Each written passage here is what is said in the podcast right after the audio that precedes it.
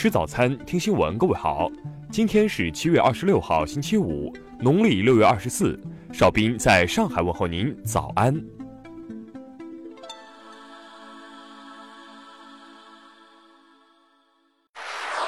首先来关注头条消息，在中美企扣押华为七亿物料设备，已被华为拉黑。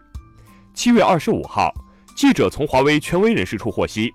此前曾是华为代工厂之一的伟创力长沙工厂，曾扣押华为的生产物料和设备一个月时间，总价值约七亿人民币。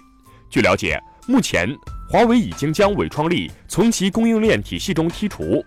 伟创力是仅次于富士康的全球第二大电子制造服务代工厂企业，一九九七年正式进入中国市场，每年约从华为公司拿到二十五亿美元订单。今年五月十六号。美国政府宣布将华为纳入实体清单，伟创力立即要求其所有工厂停止与华为的一切合作，并拒绝归还华为的设备和物料。在双方进行的多达十多轮的谈判中，伟创力多次变卦。六月中旬，伟创力方面终于同意归还相关物料设备，但必须运转给一个不属于美国实体清单的第三方，这一切的费用还得华为自掏腰包。业内人士认为。伟创力的上述行为或将导致其被列入我国不可靠实体清单。听新闻早餐知天下大事。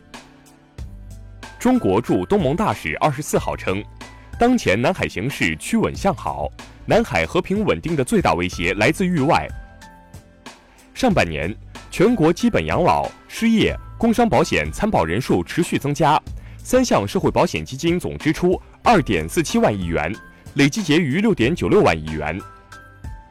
商务部消息，中美双方牵头人将于本月三十号到三十一号在中国上海见面，在平等和相互尊重的基础上举行第十二轮中美经贸高级别磋商。人社部二十五号表示，二零一九届高校毕业生八百三十四万人，目前就业进展总体平稳，就业水平与往年基本持平，就业局势基本稳定。今年上半年，邮政行业增速呈持续上扬态势，快递业务发展势头依然强劲，服务质量持续向好，消费者申诉同比下降明显。调查显示，中国零到六岁婴儿的纯母乳喂养率为百分之五十八点五。卫健委呼吁社会组织给母亲们提供哺乳便利设施。二十五号十三时，双曲线一号火箭发射成功，并进入预定轨道。实现了中国民营运载火箭成功入轨零的突破。截至六月底，三大电信企业的移动电话用户总数达十五点九亿户，其中四 G 用户规模为十二点三亿户。下面来关注国际方面的消息。二十四号，美国总统特朗普动用否决权，拒绝国会两院此前通过的意在阻止对沙特等国军售的三项决议。美军印太司令部二十五号称，美海军提康德罗加级巡航舰安提坦号二十四号航行通过台湾海峡。英国新任首相鲍里斯·约翰逊二十四号称，英国将在二零一九年十月三十一号前退出欧盟，没有如果，没有但是。美国国家安全事务助理博尔顿近日表示，美国无意积极调停日益恶化的日韩关系。二十五号。朝鲜再次进行试射活动，据韩国军方推测，两枚发射体为近程导弹。二十四号，伊朗总统鲁哈尼暗示，如果英国释放了七月初扣押的装载伊朗石油的油轮，那么伊朗愿意释放上周扣押的悬挂英国国旗的油轮。美国商务部长二十三号表示，特朗普政府计划在未来几周内处理美国科技企业提出的向华为出售产品的豁免申请。当地时间二十五号，韩国前总统朴槿惠在二审中被改判五年有期徒刑。截至目前，法院共判处朴槿惠三十二年有期徒刑。下面来关注社会民生方面的消息。南宁幼童踩尿摔倒身亡案第三方鉴定结果出炉，符合虐待和家暴致死。幼童生母邓丽红据此再一次向警方提交了立案申查请求。近日。衡水故城县五小时内公布了两版招教考试成绩，且分数出入较大。日前，相关部门回应称系数据粘贴有误。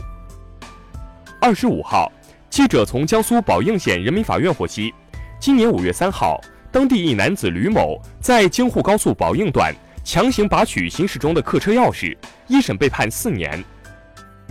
昨天凌晨，孙雨晨就巴菲特午餐风波一事，在微博发布致歉信，称为自己过度营销、热衷炒作的行为深感愧疚。湖北神农架区二十四号突降暴雨，当晚八时许，七十名游客迷失深山。当地消防赶赴现场搜救，除两人出现脱水现象外，其余人无大碍。最后来关注文化体育方面的消息。